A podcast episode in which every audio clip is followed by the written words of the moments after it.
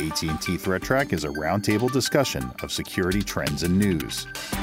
Full video of this program can be found on YouTube by searching for AT&T Threat Track. So Matt, tell us a little more about this uh, Zerologon attack. This bug is wild. So this is uh, a bug in Windows Server. A company called Secura found it and reported it a while ago. It has been patched, so there are patches available. I highly recommend you go find them. Before I even get into what the bug is, highly recommend you patch for this. And this was in the latest Microsoft Patch Tuesday.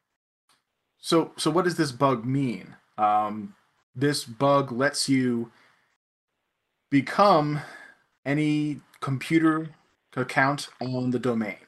Um, and ultimately, the upshot of this is you can basically take over the domain through various steps you can take at that point.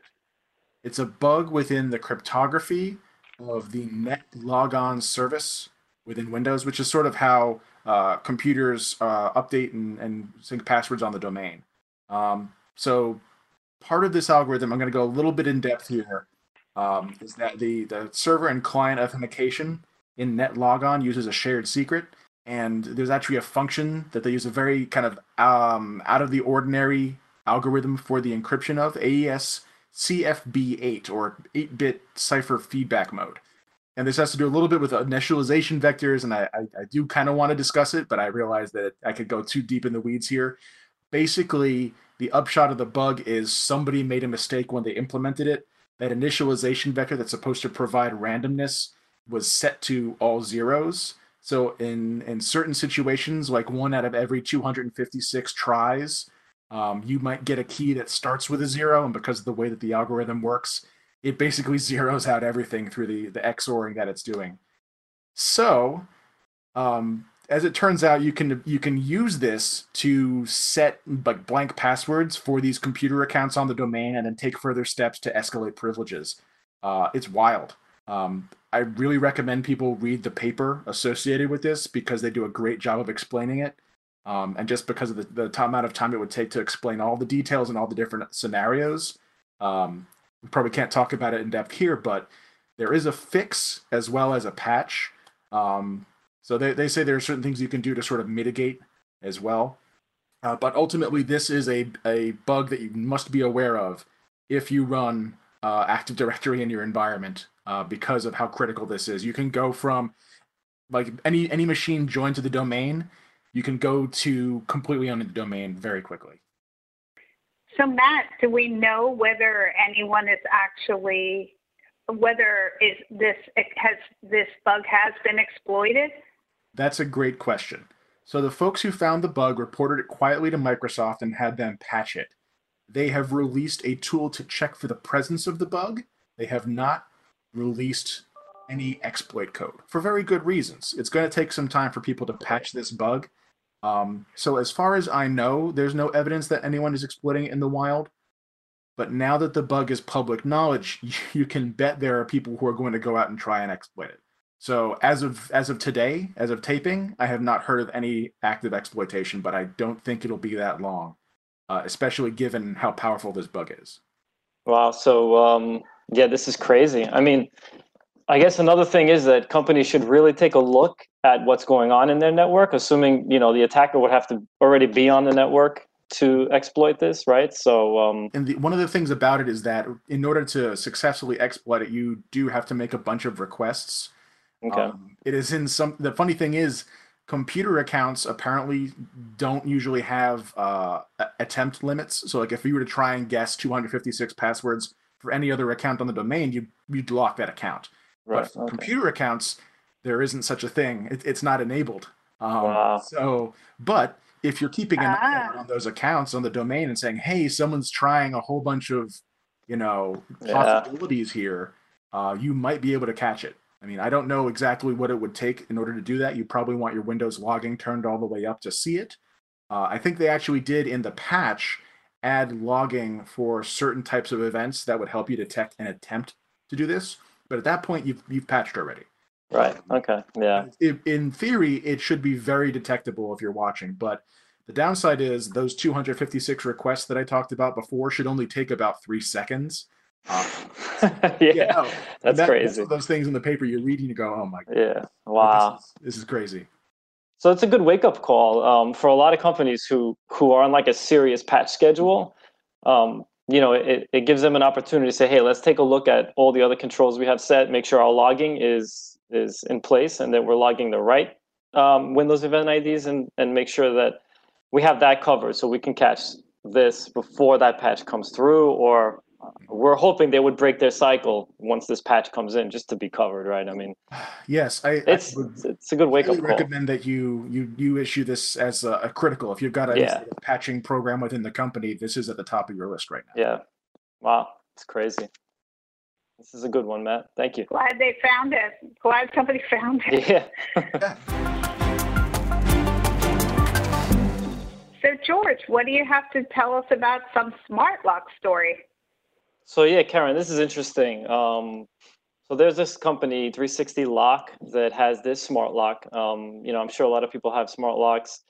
Uh, I had one at one point, but had to take it out uh, for for many reasons, different reasons. But uh, this specific one um, appears to has a bit of a, I guess, a marketing gimmick attached to it, where they're saying that they use blockchain, Ethereum blockchain technology to be specific um, to ensure privacy, confidentiality, um, and encryption on their product. Uh, so essentially, what they're saying is that anytime the lock is unlocked, locked, or any type of interaction between the Bluetooth device and the lock is recorded in the blockchain ledger. Still not exactly sure why that's necessary, but this is what they're using, right, to market the lock. Um, and so so this so Pentest Partners, who's a uh, pen testing service, decided to take a look at it, um, and it runs under BLE, so um, Bluetooth Low Energy. Um, so when apparently the pen tester who was working it, kind of a pro in BLE pen testing, you've seen stuff before. They were still kind of unsure as to where the blockchain uh, gimmick comes in on on protecting this lock. Um, but uh, they they pretty much put themselves. So he put himself. Um, you have to you have to be close enough to the lock to kind of intercept a session that's occurring between an authenticated user and the lock. Um, and then by analyzing the traffic, there he was able to see uh, one, a couple of the actual um, packets going through where it kind of showed the password um, or PIN in, in a form where, where they can pull it out and then resubmit it and unlock it themselves. So they can extract the password in clear text or the PIN, whatever whatever number they're using to unlock the lock, hold on to it, and then reissue it whenever they want, which in, which allows them to unlock it or lock it. At, and they can change the password as well. Um, wow the the article gets pretty pretty in depth in, in exactly how how he was able to to look at the traffic, exactly which parameters he extracted to make this happen. Um, it was apparently a piece of cake for the researcher. And while yeah, you do need to be in close proximity, um, I don't think Bluetooth LE requires you to be right up against it, right? I mean, you could be fairly far away. I, I probably should have researched what the uh, line of sight is, but um, yeah. So once they were able to, you know, get through this, you know, fancy blockchain-ish technology that they're claiming makes this. Oh, by the way, and and the reason why Pentest Partners went after this lock is the reason why a lot of uh, security researchers go after stuff is when they say it's hack-proof or Mm. unhackable, right? This is the one thing. Yeah. If you want people to to bang on it, guess what? Say that, and you'll have enough people to prove you wrong in just about every scenario. Um, so they went in there after he after the researcher proved them wrong after they sniffed the traffic and did all this and uh, performed this replay attack decided to do some kind of physical uh, what did he call it? Physical brute forcing. With a simple rubber mallet he was literally able to just pop the lock right off of the mechanism.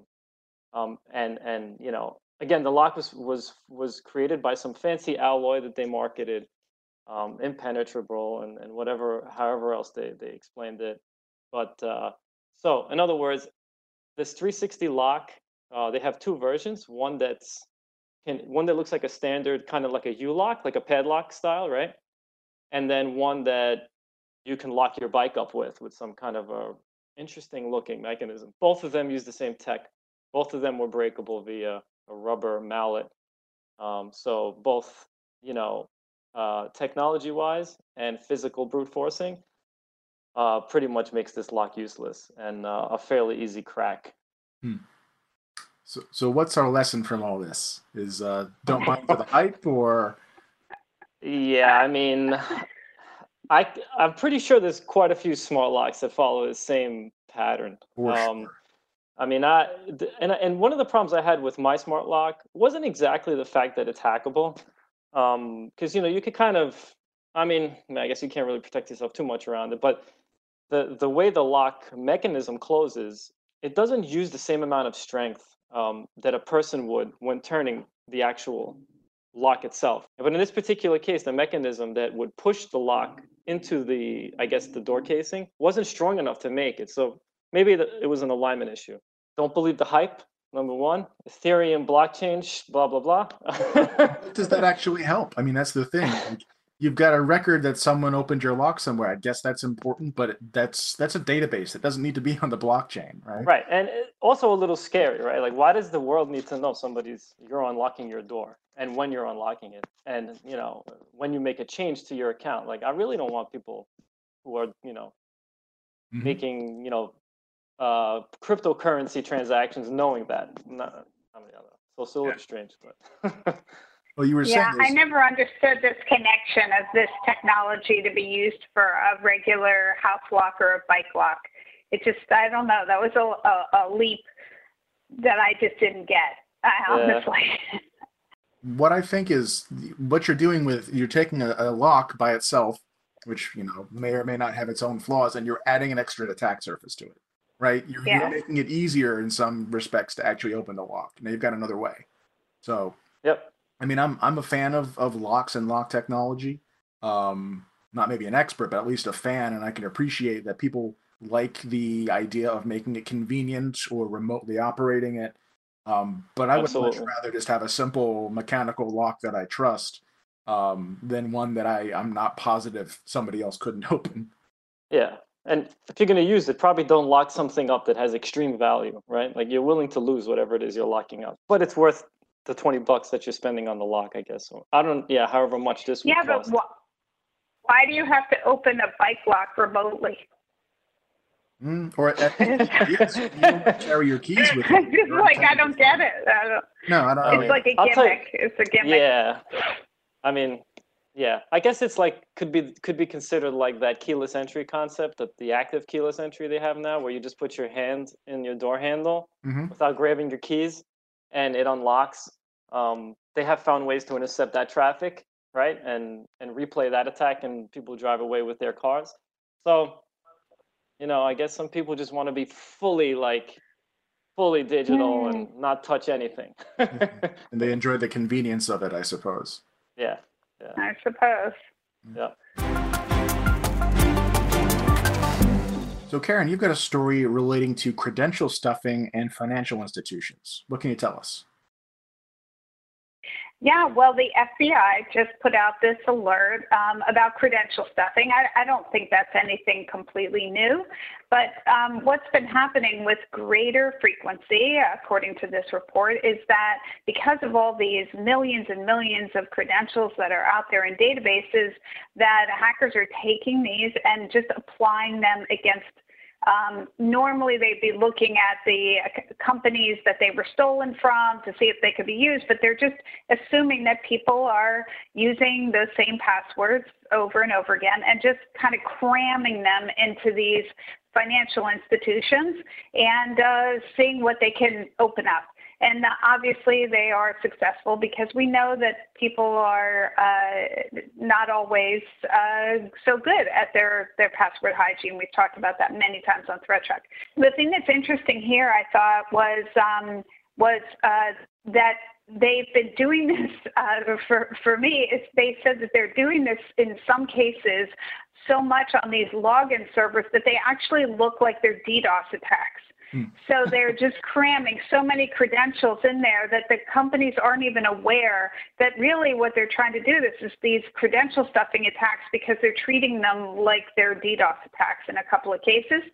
Um, and that the other thing that's happening is, is that they're using them against APIs because um, APIs are frequently don't have two-factor authentication. I think most banks, uh, hopefully uh, all the viewers who watch Threat Track have already implemented two-factor authentication. If the banks haven't required it, they most of them at least offer it.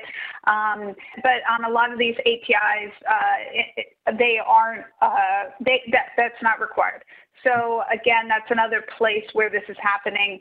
Um, and so uh, we're just seeing again, you know, a kind of, a, I would say, just a, a, variant of this, and that um, in some cases, some of the losses have been, you know, somewhat sizable, um, and uh, and and uh, it's just was the FBI out there alerting um, the financial institutions more broadly that they really needed to take these precautions, uh, and this was happening. You can imagine um, at some of the smaller, not you know the biggest um, institutions, but some of the smaller ones that uh, were medium sized, that um, this was happening. Um, they were estimating in some cases that there were 50,000 accounts that were compromised, wow. which is a fairly large number. Um, so, uh, just uh, in, as you can imagine, uh, you know, the, the FBI also put out there, you know, some of your standard mitigations, which are, you know, change your passwords, um, you know, don't use the same ones twice, but also for the institutions themselves um, to kind of step up their own monitoring.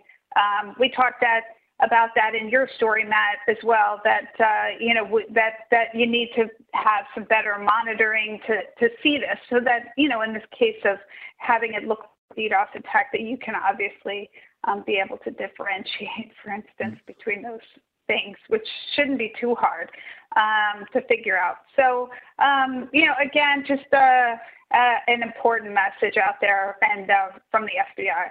So I wanted to bring it here. Yeah, you you mentioned that uh, the APIs don't have two-factor authentication. And I've I've come across that a couple of times, um, and it just seems like such a crazy thing that like you you spend all this time making it so that the user interface requires two-factor authentication for normal user logging in, and then you just build another version of it that doesn't have that. Like, I, I do honestly wonder, and maybe somebody can correct me as to, or tell me why this does, wouldn't make sense. The APIs that I've seen a lot are because you've got a mobile app, right? You've got something that it makes more sense to give people access to the app instead of the website. Couldn't you build some code into the app that allows it to have its own uh, second factor of, of, of generating like a token code or something that changes every 60 seconds? Um, the same way that you would have with a, an SMS um, code or like an RSA or other uh, time-based um, OTP. Is there not a reason that you could just do that? You know, you know, include it in the app.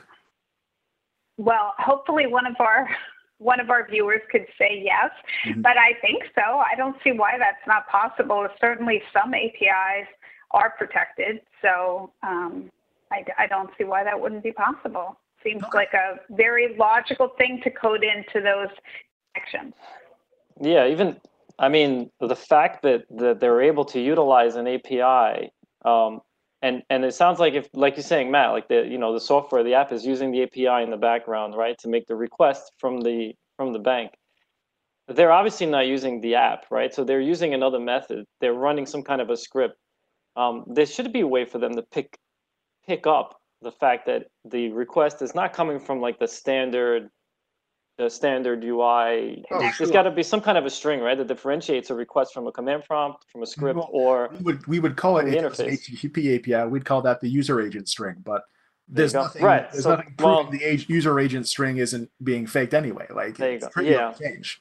So like at that point, you don't trust the client at all. You just have to trust that they have the authentication credentials that you're requiring, which is where I think like yeah, a second factor not even a second factor, but like a rotating code or some sort of time based time something should be present in the API. Yeah. Who knows? I'm yeah. hoping somebody in the in the comments can uh, enlighten me as to why this would or wouldn't work. Yeah. Yeah. Well, cool. So, Yeah. so what would you say people, um, just regular viewers, should do about this situation? Well, certainly, I, I feel like we're kind of a broken record here, but obviously, you don't use your same credentials on multiple um, uh, uh, on multiple accounts, right? And uh, and also, you should change them, change them regularly. Um, uh, there there are examples of this for you know individuals that that they're the ones who had money stolen or th- or um, issues uh, with their accounts. So I, I mean, this isn't this isn't um, I. I, I don't want to make it sound like you know millions and millions of dollars have been stolen using this, but but it is interesting because they're obviously getting much more adept at using the same trove of credentials and and attempting it in many many many more institutions to see what they can find. And so clearly if you're using the same password and um, over and over and over again uh, you know your risk is that much higher. So I think from a, from a consumer perspective, that's probably the best advice. Um, but they are also um, warning the, the the institutions themselves that they have to pay more attention to this, and, and it should be fairly easy to uh, to monitor and, and be aware of. All right, guys, let's take a look at this week's internet weather. So these are the top 10 most probed ports for this past week. Um, there are a few small changes here and there, but a very large one, which I've highlighted. So let's run through what we've got. So uh, port 23 TCP is Telnet. That's in the top, and that hasn't changed at all. We've seen that for the longest time as always one of the top contenders. Um, a lot of IoT devices seem to still have that open, and it's a very, very valuable way for people to uh, get uh, new bots into the botnet.